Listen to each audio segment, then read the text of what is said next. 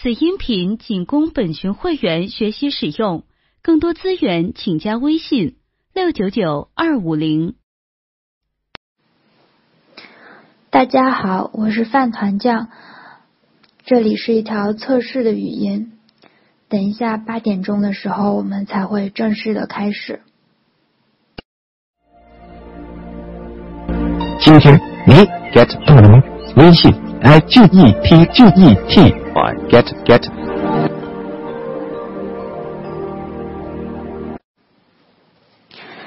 大家好，我是饭团酱，今天的 live 就要开始了。那首先跟大家说一声抱歉，因为这个 live 原本是定在了周6的晚上8点，但是后来知乎的工作人员反馈说，他们的表单系统一个 bug， 在建立我的 live 的时候就变成了早上8点，然后我是昨天晚上才发现的。那还好我已经提前准备好了需要的一些材料，没有特别的匆忙，所以就觉得还是原定的时间开始吧。毕竟可能大部分参与者都是看着预告的时间来购买的，虽然我个人是觉得这么早的话听的人会比较少，因为周6上午一般我自己通常都要睡到10点以后的。但还是非常感谢所有的参与者，希望你们不管是现在来听还是之后来听，都能在我的分享中有所收获吧。接下来呢，为了大家能有一个更好的收听体验，我简要介绍一下今天分享的流程。我之前有在 live 里面做过一个调查，想看一下今天参与者的构成比例。那看起来还是学生稍多于已经工作的朋友，所以我今天的安排大概是会针对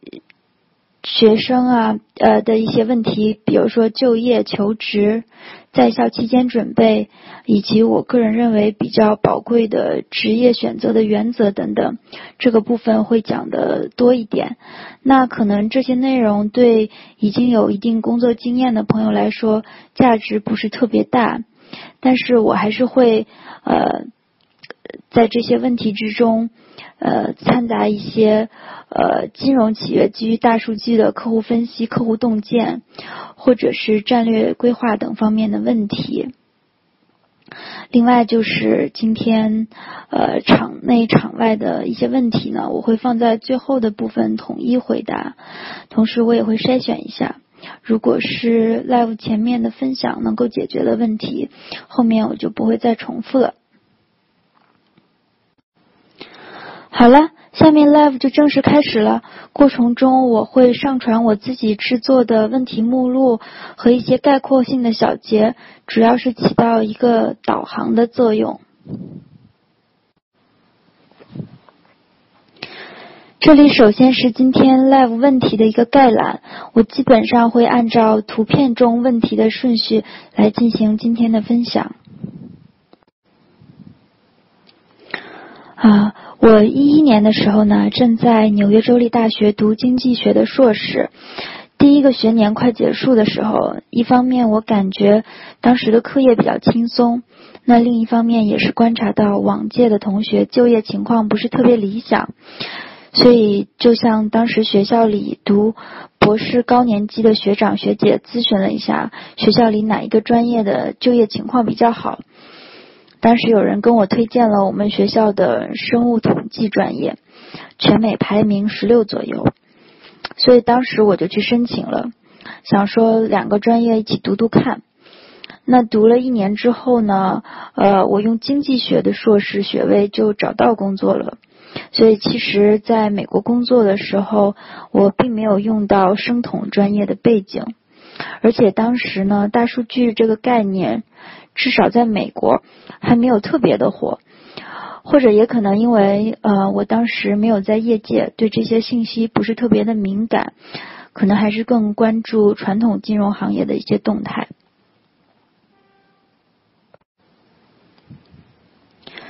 我实际上是在14年回国之后，发现铺天盖地的大家都在讨论大数据，所以我也有把我在生统专业学习的这一段经历以及一些学习到的技能写进我的求职简历里。但其实当时在我找工作的时候啊，我并不太了解这个专业能做什么。我当时美国的同专业的同学那一届只有6个中国人，后来他们工作的主要气象是在药厂做分析师或者是读博士。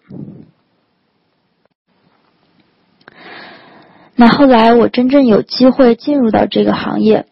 是因为我在现在工作的这家公司面试另外一个职位的时候，面试官呢看到我简历上写了统计 SAS 相关的一些学习经历，他就直接把我推荐给现在这个部门的领导。因为当时他知道这个部门希望招一些金融统计混合背景的这么一些人吧。但其实在招聘网站上当时这一类的职位放出来的要求都是要有3年以上相关工作经验的。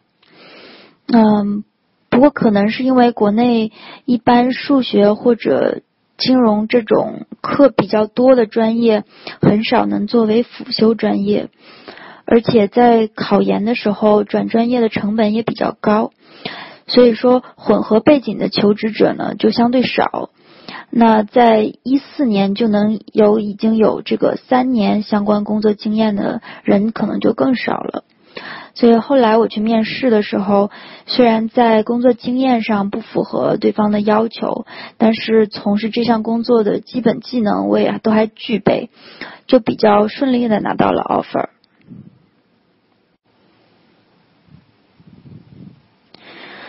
其实当时我也有一些其他的金融行业的 offer， 而且有一些外企的岗位跟我在美国做的工作基本上是可以无缝对接的。但是一方面，我当时回国之后不太继续想在外企工作。这里插一句哈，大家不要问我现在在哪家公司工作，因为我就是不是特别希望在社交网络上透露很多的个人信息，但是大家可以自己猜，因为国内的这种大型的全牌照的金融集团一共也没有几家，而且这个其实也不影响我们今天分享的主题啊。那刚才讲到的第2个原因就是这个岗位跟我之前学习的经历实在是太吻合了，我也对金融里面这个新兴的方向比较好奇，所以就接受了这个 offer。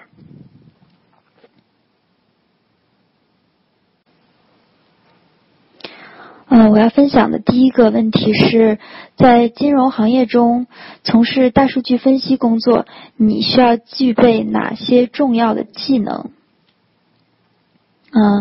其实这个问题首先是有几个重要的关键字要讲。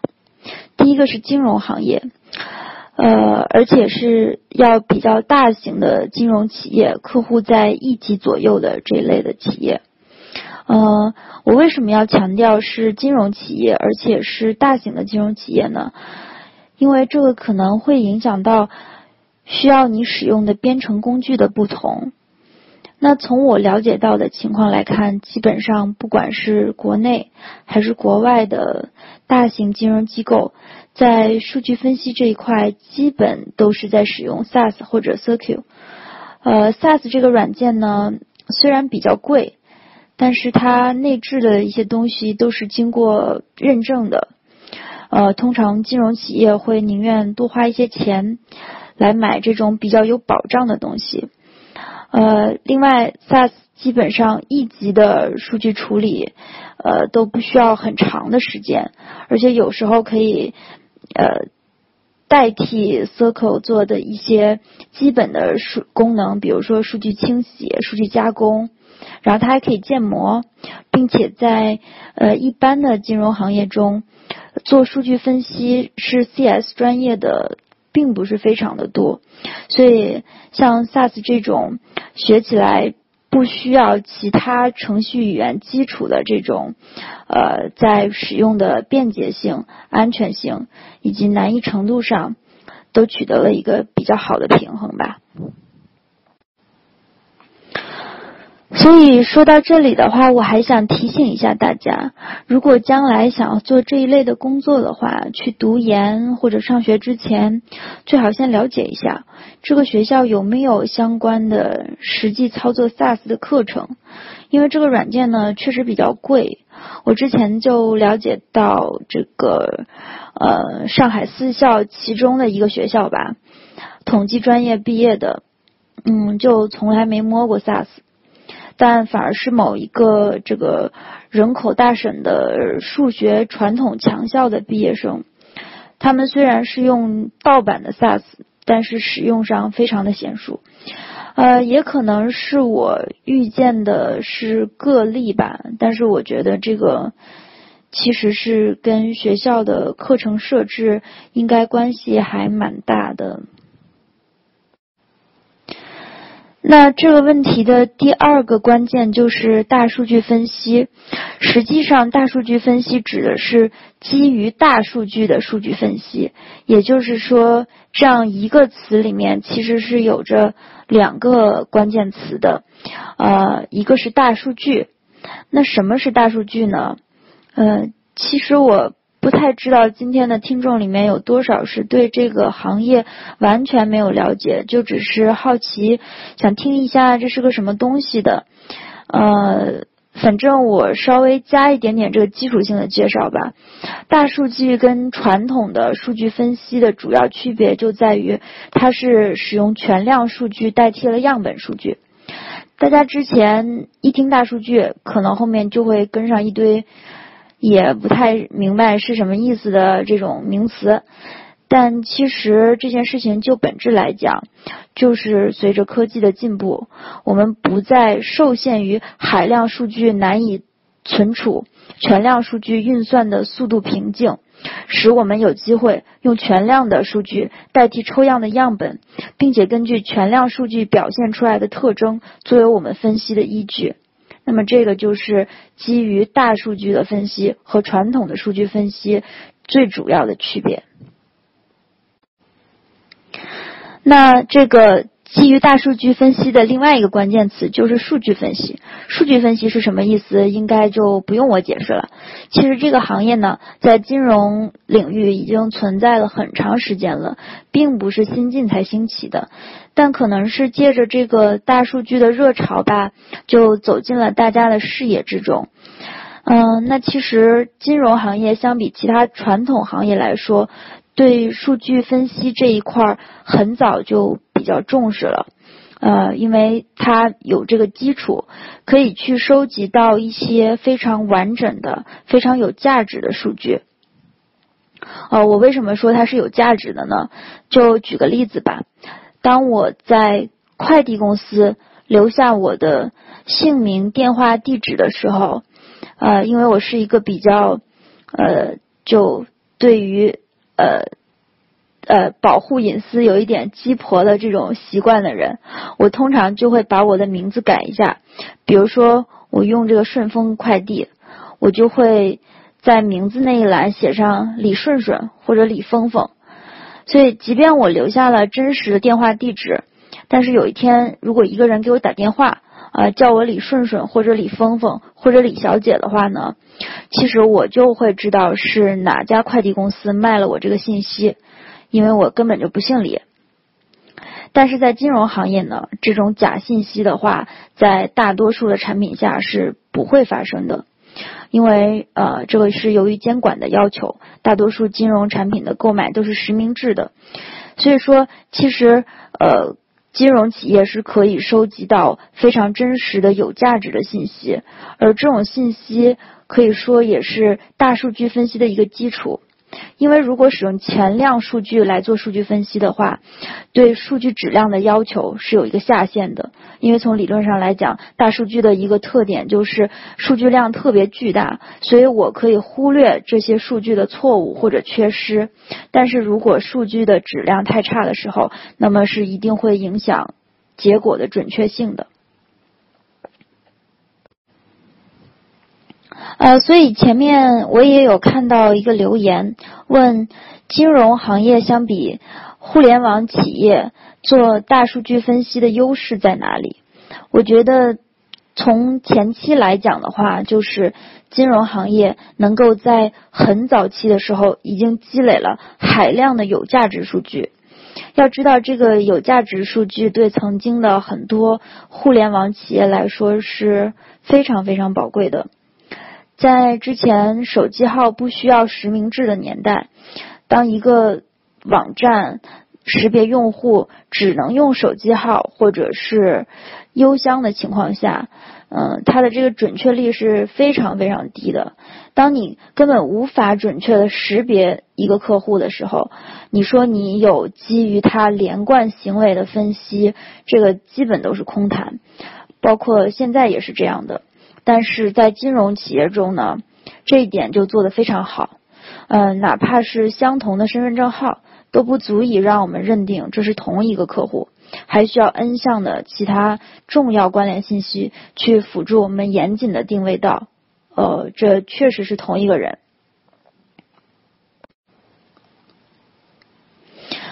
但是话又说回来了，随着这些互联网企业涉足金融行业，像大家可能都知道，京东现在也是一家拿了金融全牌照的企业了。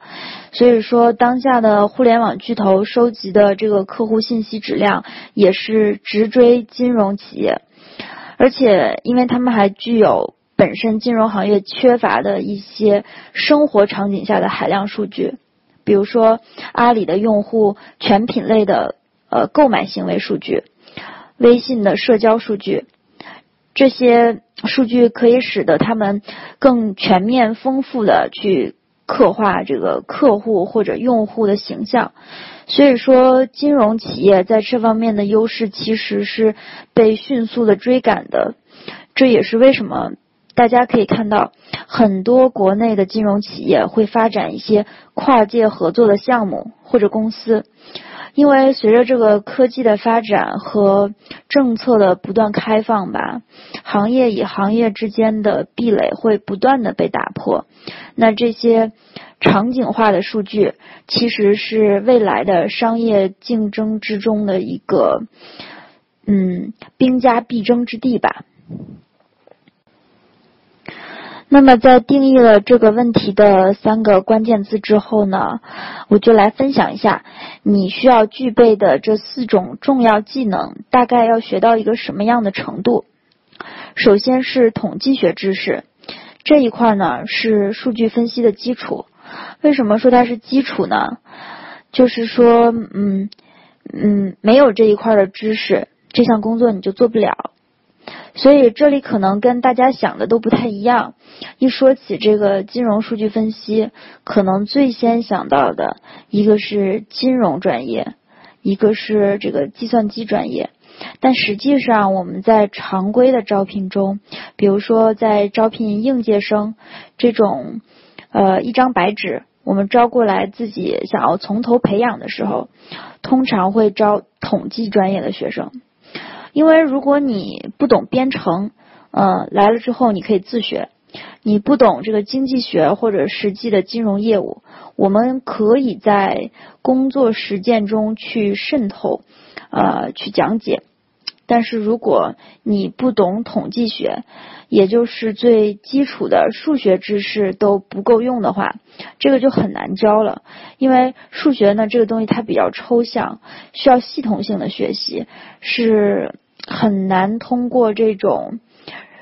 手把手的这种在工作中传递和分享的这样一个方式，让一个人在短期内学习到可以应用的程度的。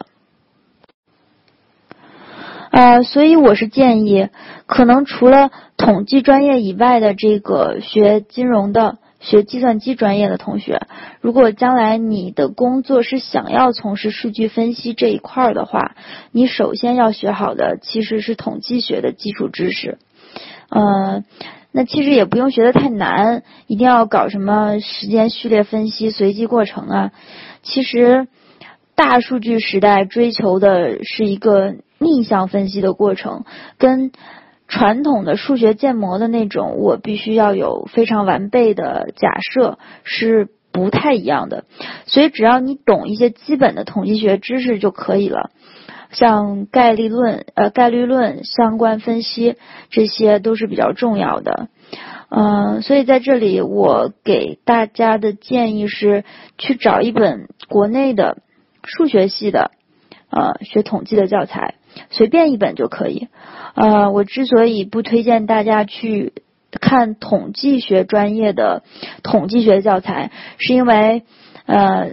一般如果是统计专业，他会把这个统计学分割的非常细，可能一本书就不够全面。那为了保证大家学习的内容可以完全 cover 你将来在工作中几乎所有要用到的东西，不需要学的太难吧。但其实这种程度可能已经会比你工作中要用到的东西至少难出 1.5 倍吧，我觉得。然后其次的话是这个编程能力，它其实是一个你的工具。不过其实我了解到现在有很多的这个金融公司的数据分析人员，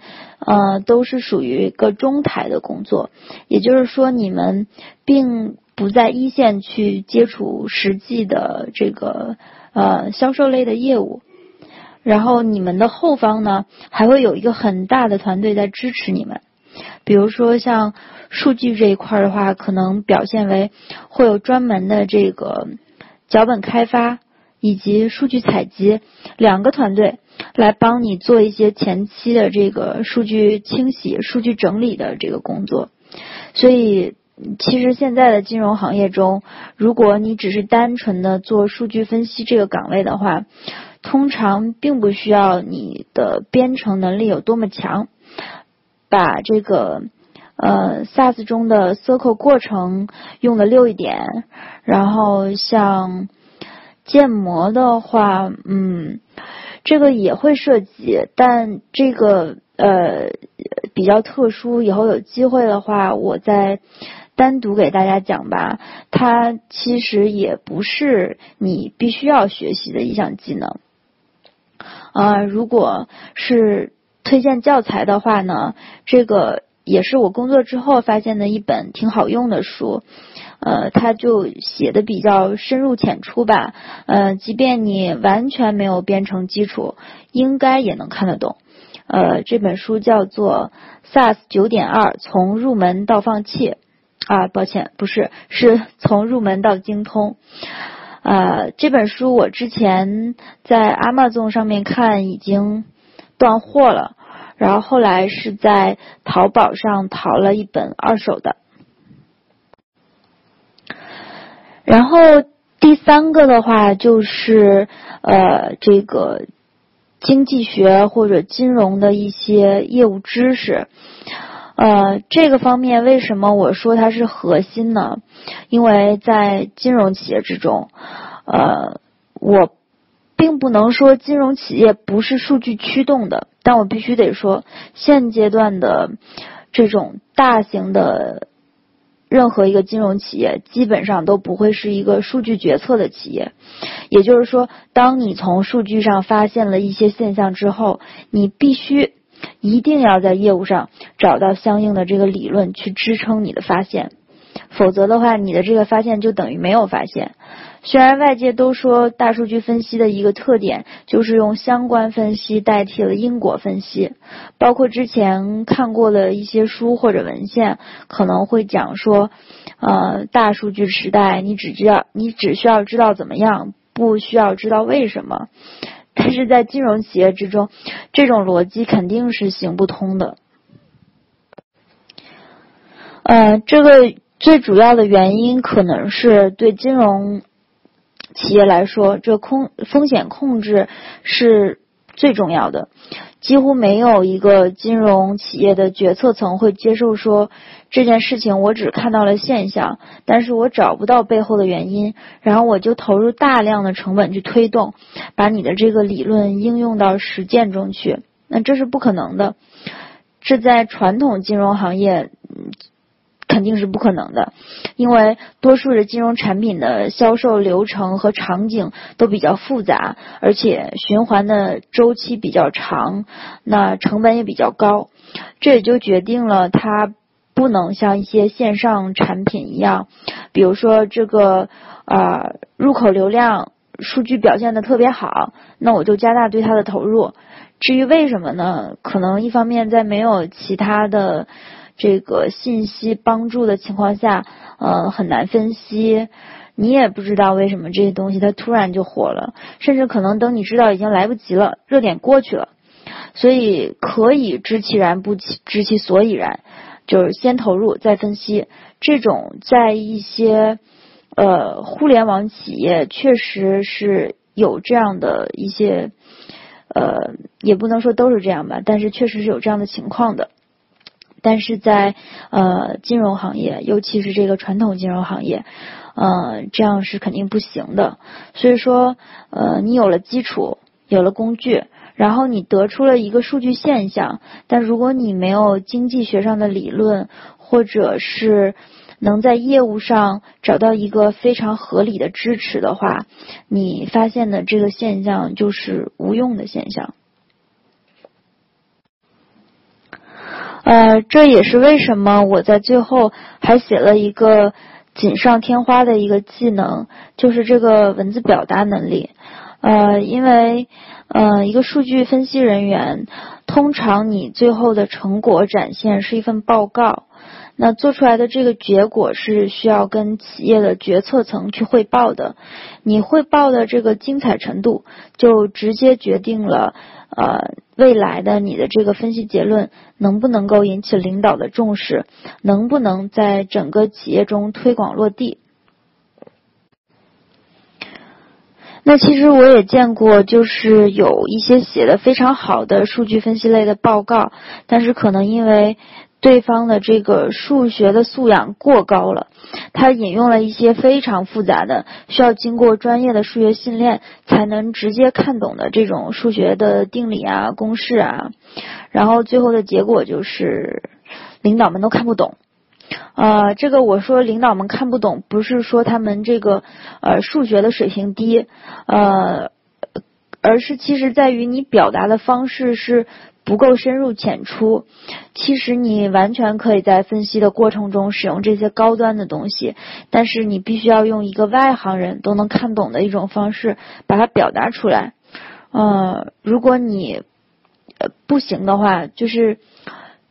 基本上的结果就是明珠蒙尘吧，因为除了你之外，其他人其实是没有义务花大量的力气和时间去研究你的报告的。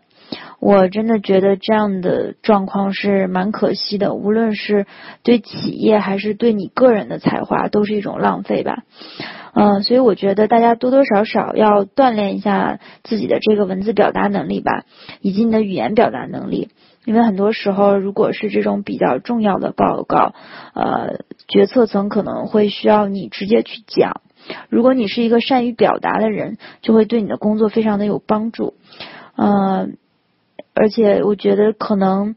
这个普通话也要练得标准一些吧，我觉得这些可能都是细枝末节，但是我还是希望如果你还没有步入职场的话，那其实在尽可能的范围之内多提升一些总是没有坏处的。最后我再补充一点，刚才说到金融是核心，其实还有一个含义，就是说在你未来从事的这份职业，你可以自我提升的中心点就应当是你对业务的理解。这个技能跟其他的技能有什么不一样呢？其实像统计的基础也好，还是编程的工具也好，或者是这个语言表达呀，他们其实都是有一个技能上限的。就比如说数学，在满足你工作需要的程度，其实你没有必要再学习它更高难度的知识了。然后包括这个语言表达能力，也不会要求你要多么优美多么吸引人，就是能说明白就可以了。基本上这些技能呢都是有一个下限，也是都是有一个上限的，但是从这个对金融的、对经济学的、对业务的理解上，这份工作中它是只有下限没有上限的。也就是说，在很多情况下，我们看到两份不同的水平的这个数据分析报告，真正决定了他们水平差异的，一般来讲不会是数学能力，不是编程能力，可能也不是这个语言表达，而是就是写报告的这个人对于业务的理解，他是不是能从一些非常繁杂的数据现象之中找到问题的核心点，包括未来这个问题该怎么去解决的一些方案建议，这些东西其实是你在工作中需要长期积累，而且可以说没有什么教科书可以特别迅速的提升，也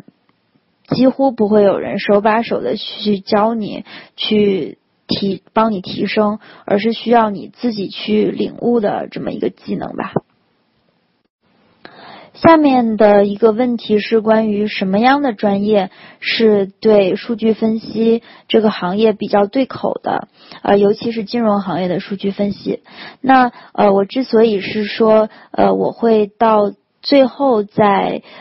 回答大家的问题，是因为可能很多你们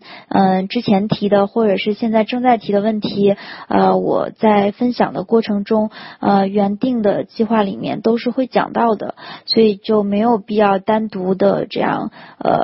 拉出来一条这样回复，就大家稍微耐心一点，然后听到后面的话，我再把一些可能没有涉及的问题统一回复一下。其实这个问题呢，在前面我已经回答的差不多了，就是像我介绍的这样，一般的金融企业的中台的数据分析部门在招聘的时候，选择的优先级顺序应该是统计及其相关专业，然后是金融及其相关专业，最后才是计算机及其相关专业。但并不是说如果你是计算机专业，你从事这份工作就没有优势，有时候反而是计算机专业的学生的编程能力对这份工作来说其实是 overqualified，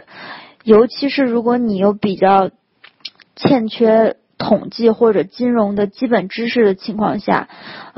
那可能就并不是非常合适的候选人，而且有时候可能，金融行业的企业氛围吧，我觉得本身也其实并没有特别吸引这一类信奉 smart is the new sexy 的这个程序员们哈，不过其实这里我想多讲两句，那后面这个我的内容如果讲不完的话，我也会稍微延时一点哈。因为这次的听众从之前的调查来看，还是有蛮多在求职阶段的小朋友的。因为我自己在金融行业，而且呢朋友同学也多数在这个行业，并且主要以年轻人为主。整个求职就业的过程大家也都是相互扶持的，所以对小朋友时候的那种心态还是比较了解的吧。就是有两种我觉得对你们未来的工作可能会特别不利的思维，而且这两种思维是相互矛盾的。一类就是一些比较向往前台业务的同学会很看不起搞技术的，觉得技术党都是nerd，都是书呆子，情商低，赚辛苦钱，经常加班，而且就是并不是在一线接触资本市场，不算是真正的什么金融市场弄潮儿这种。首先这种思维肯定是特别不好的，我觉得工作呢没有什么贵贱之分，适合你们的就是最好的。对于一些可能不擅长社交又没有一些特殊背景的同学，像前台偏销售这类的工作对你们来说其实肯定是一种心理上生理上的双重折磨。可能有些同学觉得我出去陪客户吃饭玩都很开心，我这吃着玩着我就把工作给干了，但是对有些同学来说可能就是一种精神能量上的巨大消耗吧，包括可能那些比较不喜欢出去东奔西跑的同学，体力上也受不了。所以说其实我也经常听一些做前台业务的同事在跟我抱怨他们这压力有多大，所以说大家已经各有各的压力，就不要再互相伤害了。那另外有一种思维就是说，很多这个搞技术的同学又会说这个前台业务人员没技术，都是靠关系靠颜值吃青春饭。然后包括可能早年的一些这个金融行业的销售岗吧，确实存在一些乱象，但毕竟只是少数，而且现在大多金融的销售岗位都是需要有非常专业的知识的，然后很多人也都是很勤奋刻苦的，所以就是那种盲目的崇拜技术，一谈到大数据我就一定要懂 Hadoop Spark， 一说话我就甩一系列别人都听不懂的名词甩一脸，然后让别人都茫然了，我就觉得自己很厉害，觉得这种技术占比越大的工作就越有价值越有含金量。我觉得这个想法呢其实是对技术这个词本身的一种误解，并不是说只有数学编程这种硬技能才是技术。那其实就像我刚才说的，对金融业务的理解包括语言表达能力其实都是一种技术，只不过可能是 soft skill， 对吧？所以我觉得在你们还没有真正的踏入职场前，不要急着定义去说我是哪种人我就要做哪种工作，又或者我就看不起哪种工作，觉得哪种工作特别高大上。如果你们是怀抱着这样的心态去步入职场的话，往往最后的结果是会令你非常的失望的。好了，言归正传，接下来的问题是，数据工作是否都是很枯燥的，每天与机器打交道的岗位？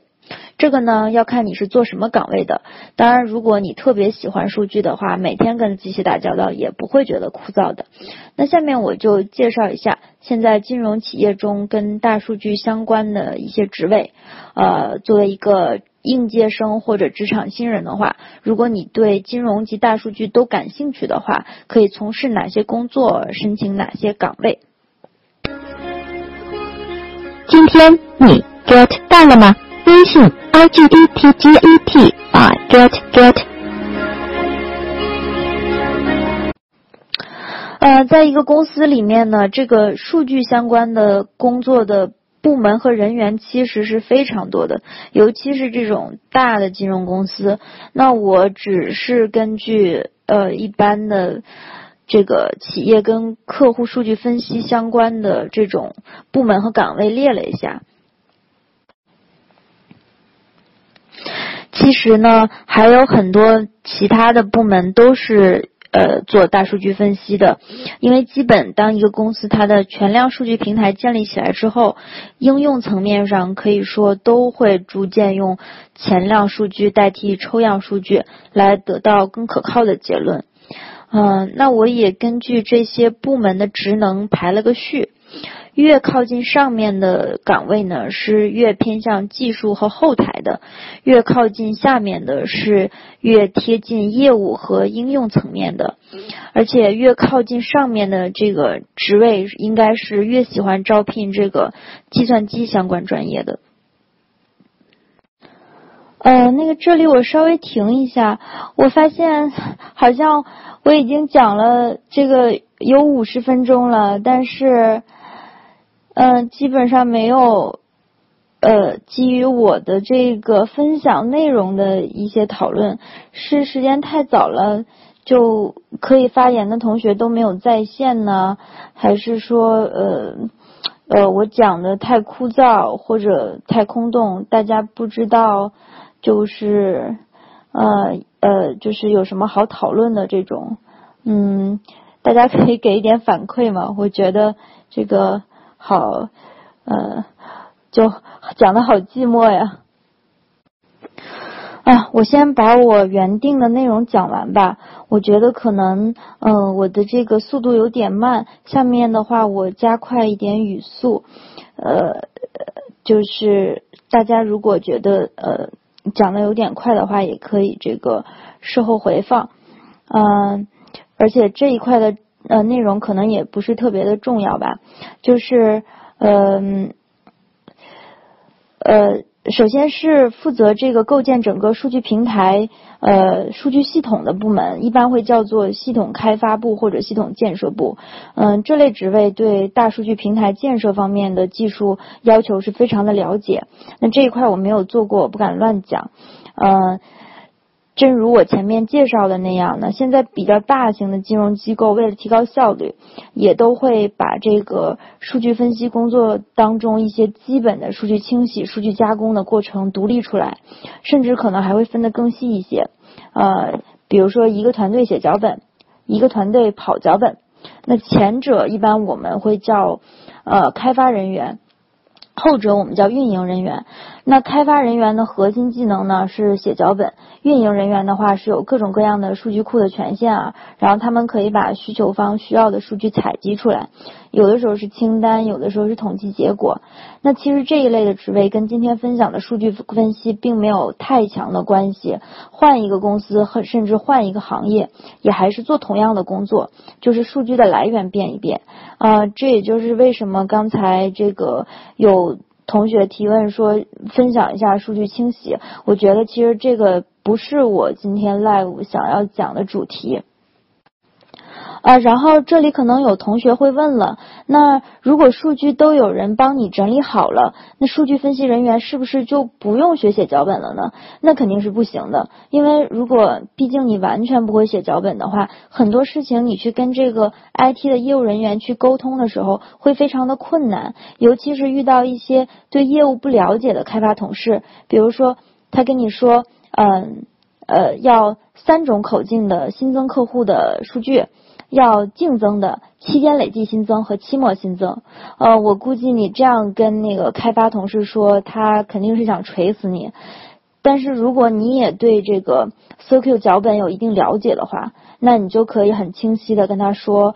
比如说期末新增，我是要一份当期客户清单和上年末客户清单 left joint 匹配不上的数量，就是期末新增。那可能对方瞬间就明白了，这可以节约很多的沟通成本，而且也减少了错误率。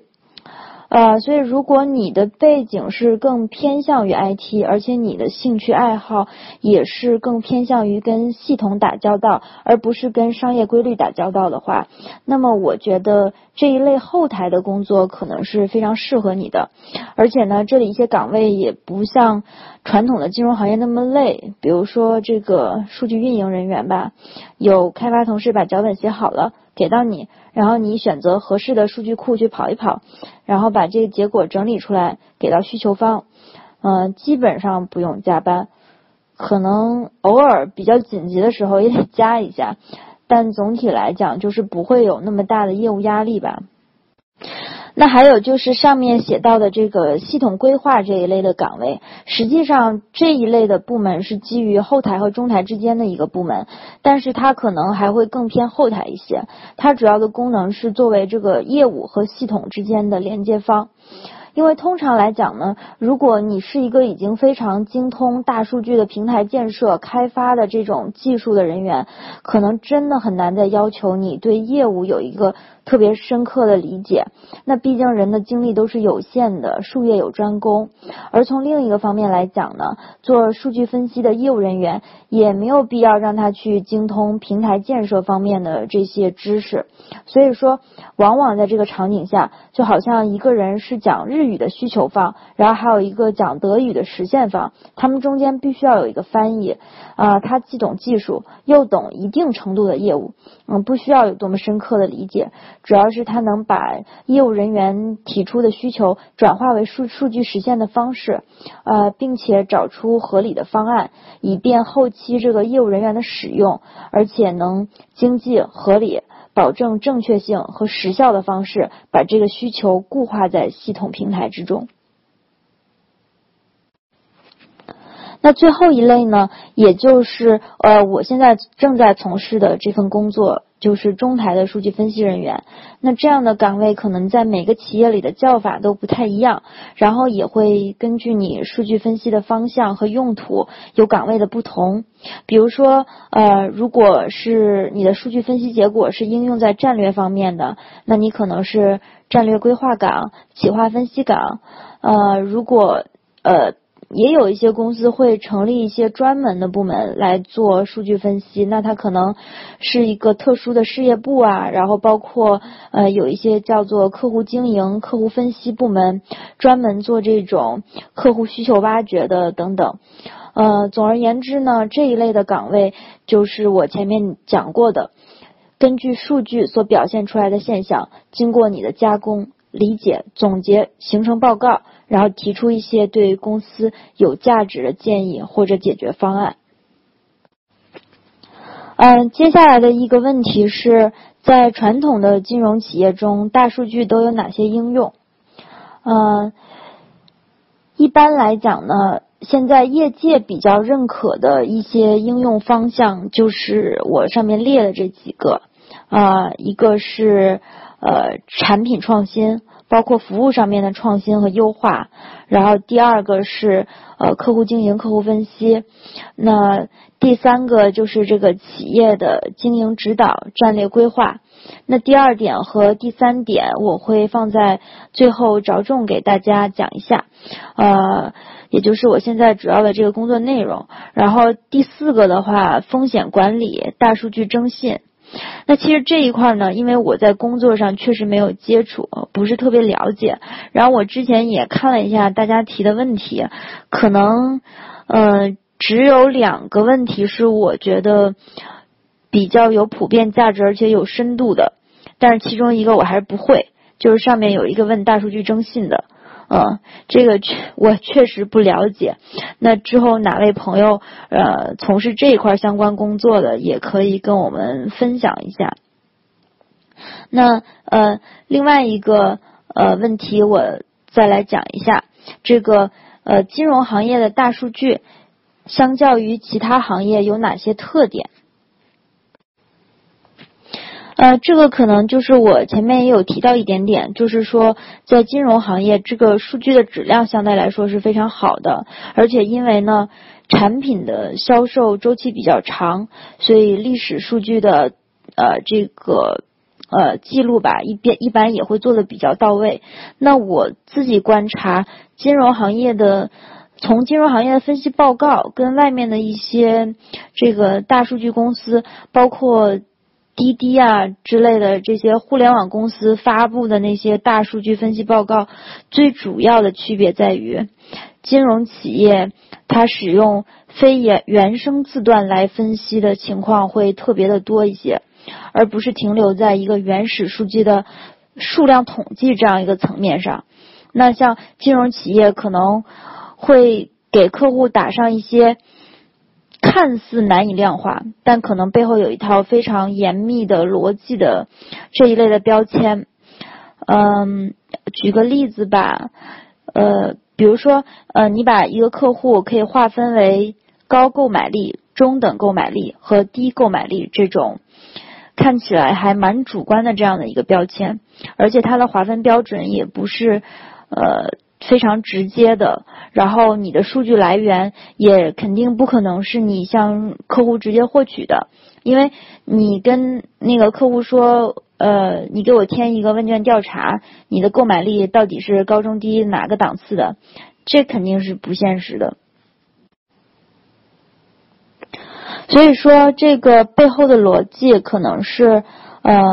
我们根据目前的已经购买的这个数据分布，制定一套比较合理的标准，结合他的家庭财务状况，包括根据他现在的这个年龄啊、家庭成员的构成啊，是不是有余力来购买这个金融产品来判断啊，甚至在判断出有余力的情况下，他对这类金融产品的需求是否迫切，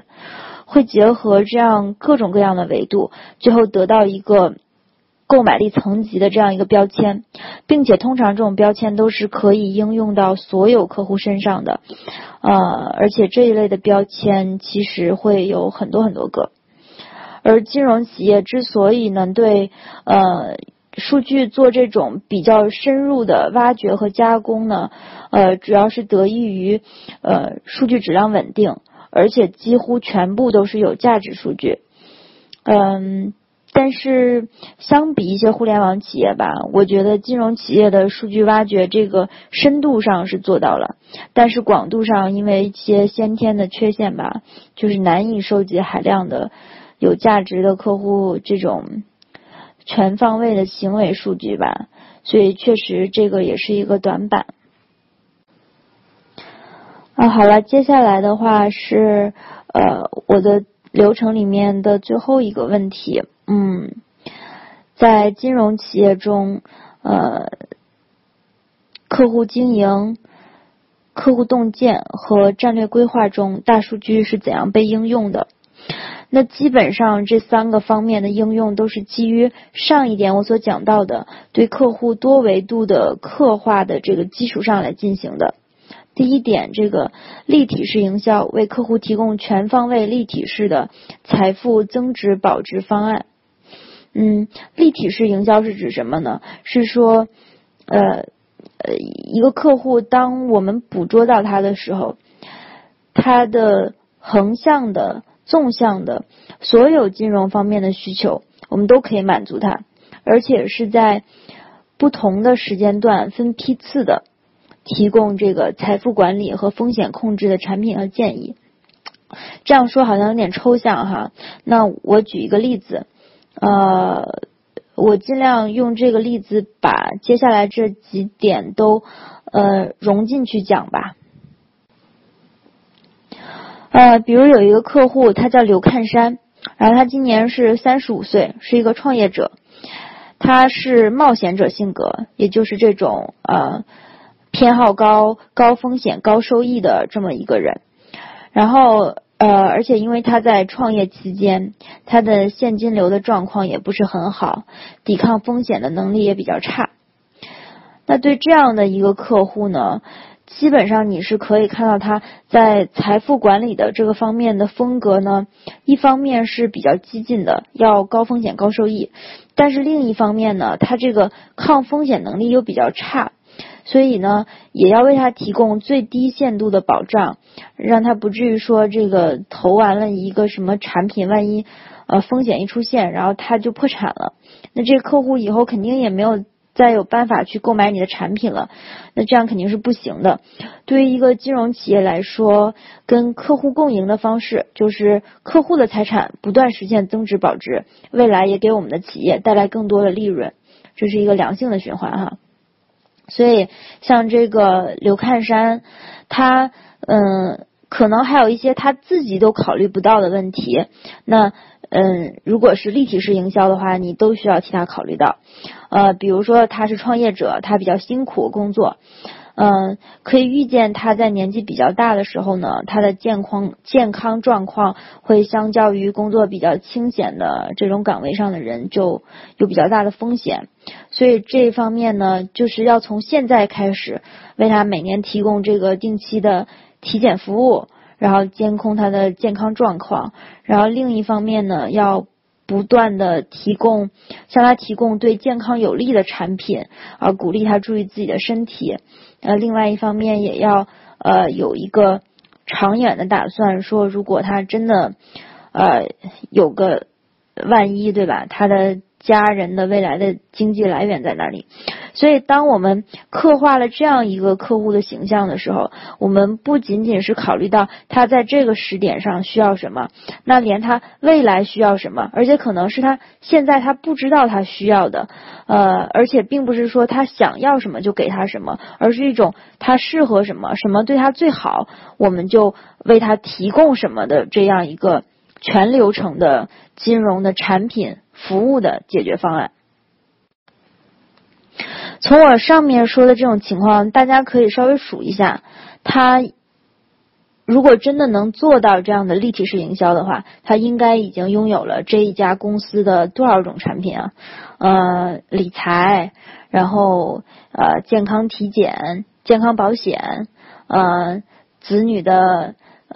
教育信托，然后这个贷款、信用保证保险。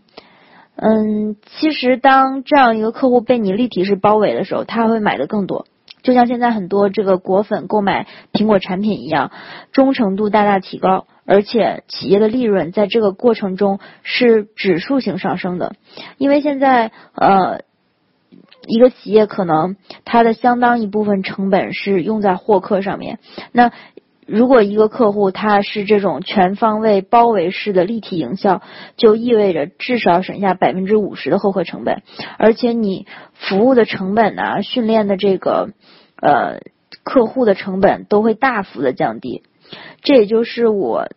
上面那个 PPT 里面写到的第3点，合理配置企业资源，实现利润最大化。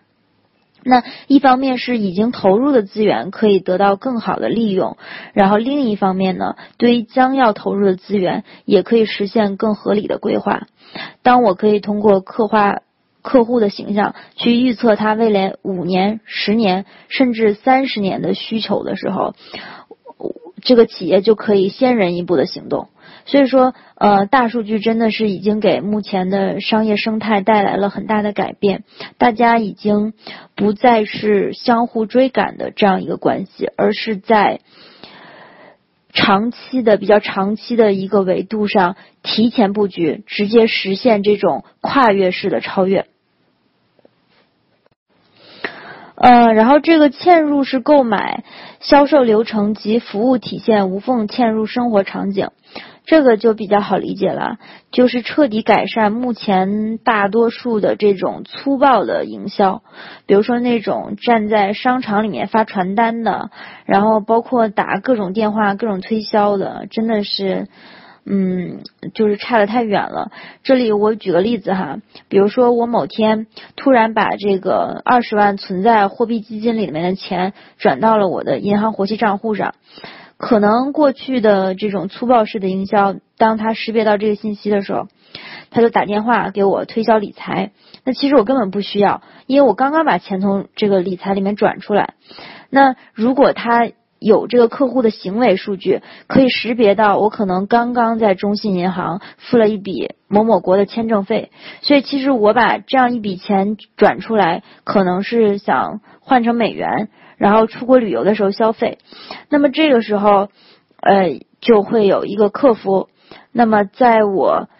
他识别到我刚好这个时间段应该是没什么事儿的一个时间段，而且有的时候这个时候我还在玩手机，那他就打通我的电话，然后帮我办理换汇或者是这个换汇预约，然后可能还顺便提示一下我说我要去的这个国家呢境外盗刷比较严重，询问一下我是否需要开通这个每月2元钱的境外盗刷险，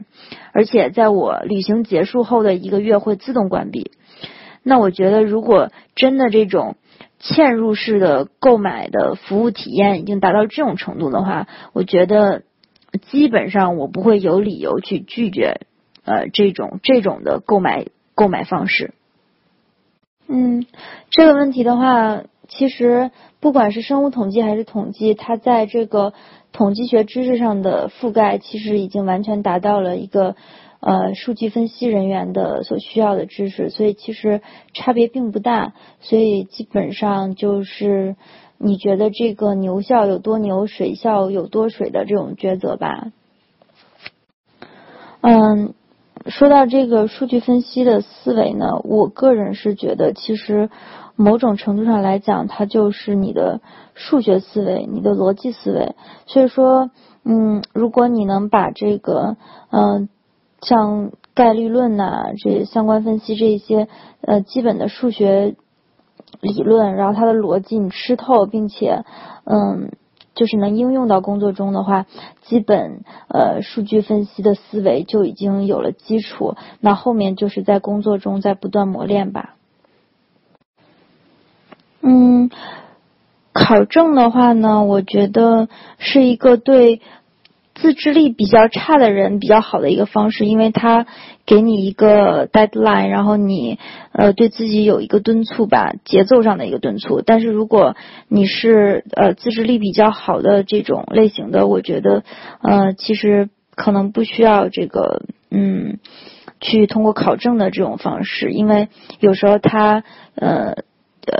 它的目的是一个考试嘛，所以反而你可能你的重心会在通过考试上，而不是真正的学到这个可以应用的知识上面。这一点的话，我觉得关键还是在于这个业务理解，然后也就是我刚刚讲到的这个逻辑思维。那如果是日常生活中的话，我感觉大家可以偶尔去看一些这些辩论赛或者辩论节目。那有时候这些辩题真的是非常考验大家的逻辑思维的啊，我觉得这是一个比较有趣的，然后也能够比较锻炼你的逻辑思维的一个方式吧。生统毕业的就业选择主要就是去药厂，然后也有去银行的，以及去保险公司的。那美国这专业基本上毕业都是去做数据分析的。就业状况，其实在我之前的时候，因为那时候好像没有特别火，它就是一个常规的专业，好像就业也还蛮不错的。但是这2年火了，据说很多学校都在大量的扩招，那就业率在有没有保证，我确实就不太清楚了。没有计算机基础的话是完全可以入门的，就像我说的，去买一本那个，或者不是我推荐的那本书也好，自己看一看就入门了，这个其实是蛮简单的。但是做1级股权市场投资有没有必要系统的去学习大数据分析？这个我确实不是特别了解股权投资。我之前是听说一些做策略的这些会用到一些机器学习啊这种技能，但我不太清楚这个你具体的工作是哪个方向的。这个问题的话，刚才 live 里面有分享，就是说现在很多的金融公司也在做一些跨界的合作，甚至是自己收购一些这种移动端的电商也好，还是社交平台也好，但确实目前来看没有做得特别成功的。那未来其实某种意义上来讲，转型是要比重新创造更难的一个过程，所以说只能是期待于这种金融企业依靠后发优势吧，像这些先进的互联网企业尽快的去学习吧。这个肯定是很有帮助的，但是我觉得呢，我之前在这个数据分析的这个岗位上面所列举的一些基本的知识，其实都不需要你有什么特殊的基础。但是可能其中这个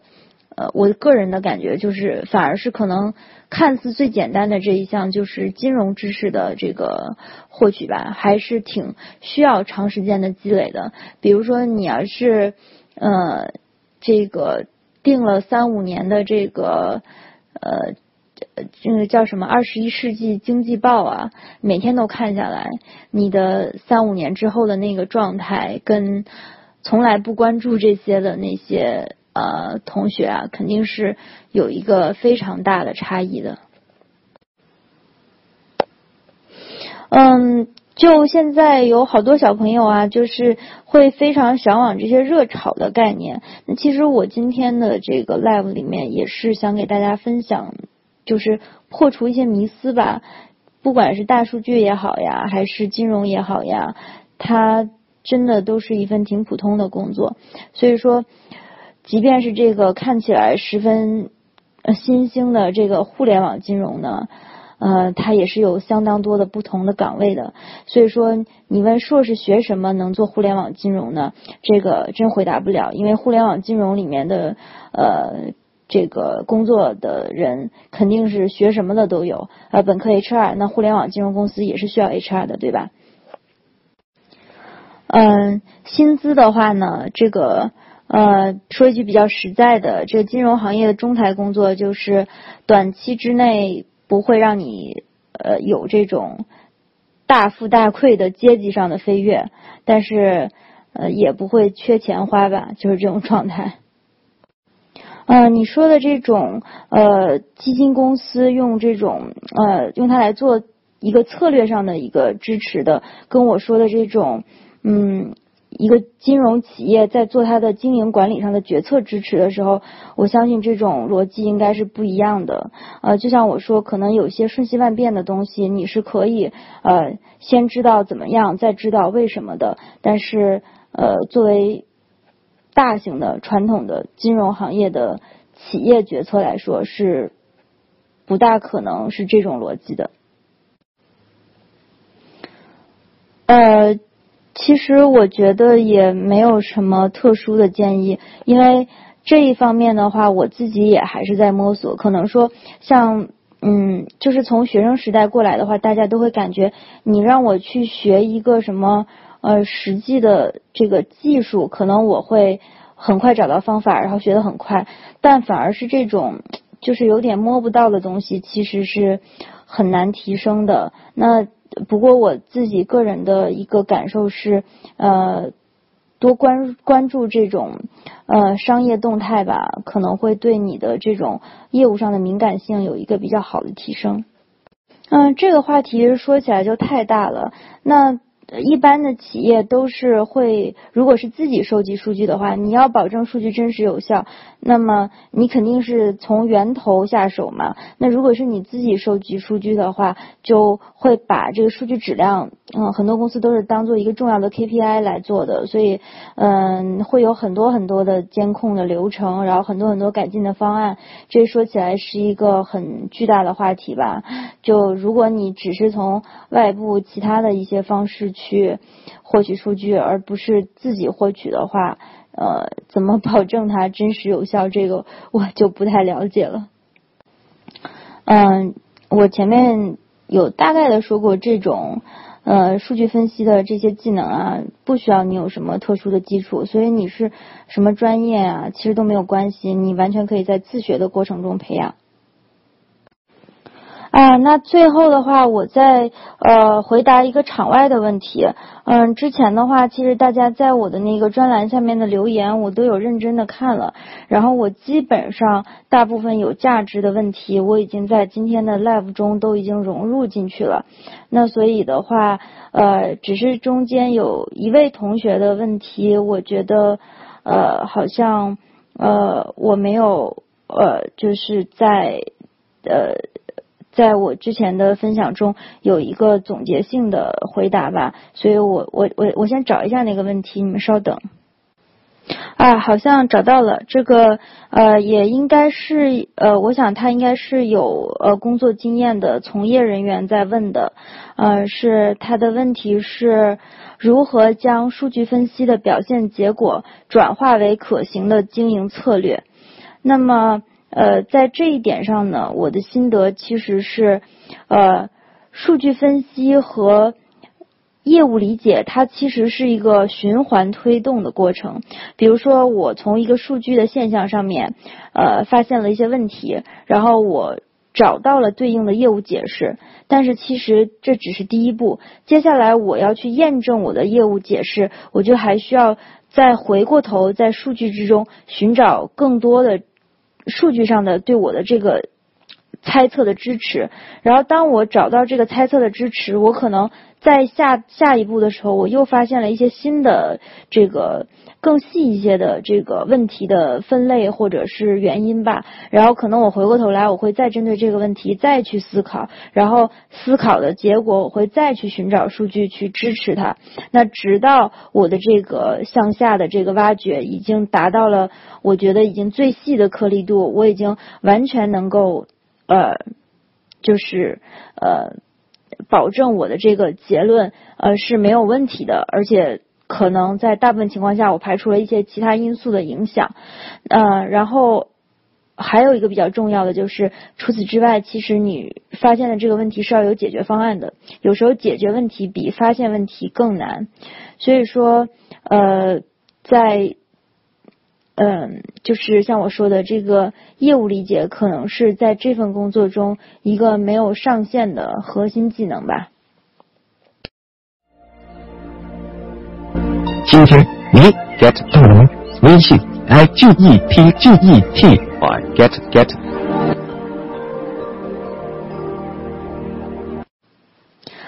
这个方面的话确实不了解，不好意思。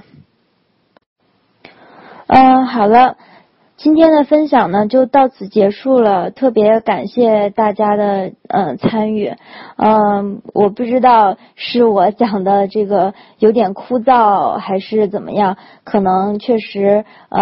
就是没有非常热烈的讨论，但也可能是这个我今天讲的这个话题呢也不是非常的有娱乐性，或者是可能接触这个的就是相关的从业人员也不是特别多吧，但是希望我今天的分享对大家能够稍微解答一些你们的疑惑，然后让你们了解一下可能这个曾经不太关注或者是比较关注但是却没有机会了解的这么一个工作吧。之后如果有机会的话，但是可能这个准备需要长一点的时间吧，有机会我可能想给大家讲一讲这个数学建模。不过我也不太清楚这个话题可能就更冷门了，是不是就更没有人会想要听啊什么的，但反正之后再我们希望有机会能再相聚吧。谢谢大家，今天就到这里了。不对，还没到这里，我忘了，我之前答应大家要那个抽书的，怎么抽呢？我想一下，个人感觉的话，应该是不会，因为现在传统金融公司的这种数据授权工作也都做得非常好，所以基本上都是得到了用户同意去使用这些数据的。而且监管上的话也对这一方面目前来看还没有特别多的限制。我再补充最后一个问题，那之前在专栏有留言的有一位同学说问金融行业是不是工作节奏都比较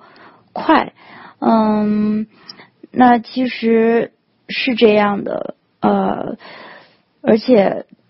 可能今天我的 live 的语速是放得非常的慢，因为我平常自己讲话的语速是一个快到飞起的人，所以我是必须要刻意的去控制才能因为这毕竟是一个分享性质的这样的一个东东，所以我前半程其实是讲的挺慢的，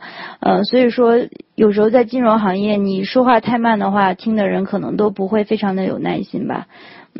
所以如果不喜欢压力很大的这种工作节奏的，我觉得金融行业其实可能并不是一个特别好的选择。今天你 get 到了吗？微信 IGETGET，get。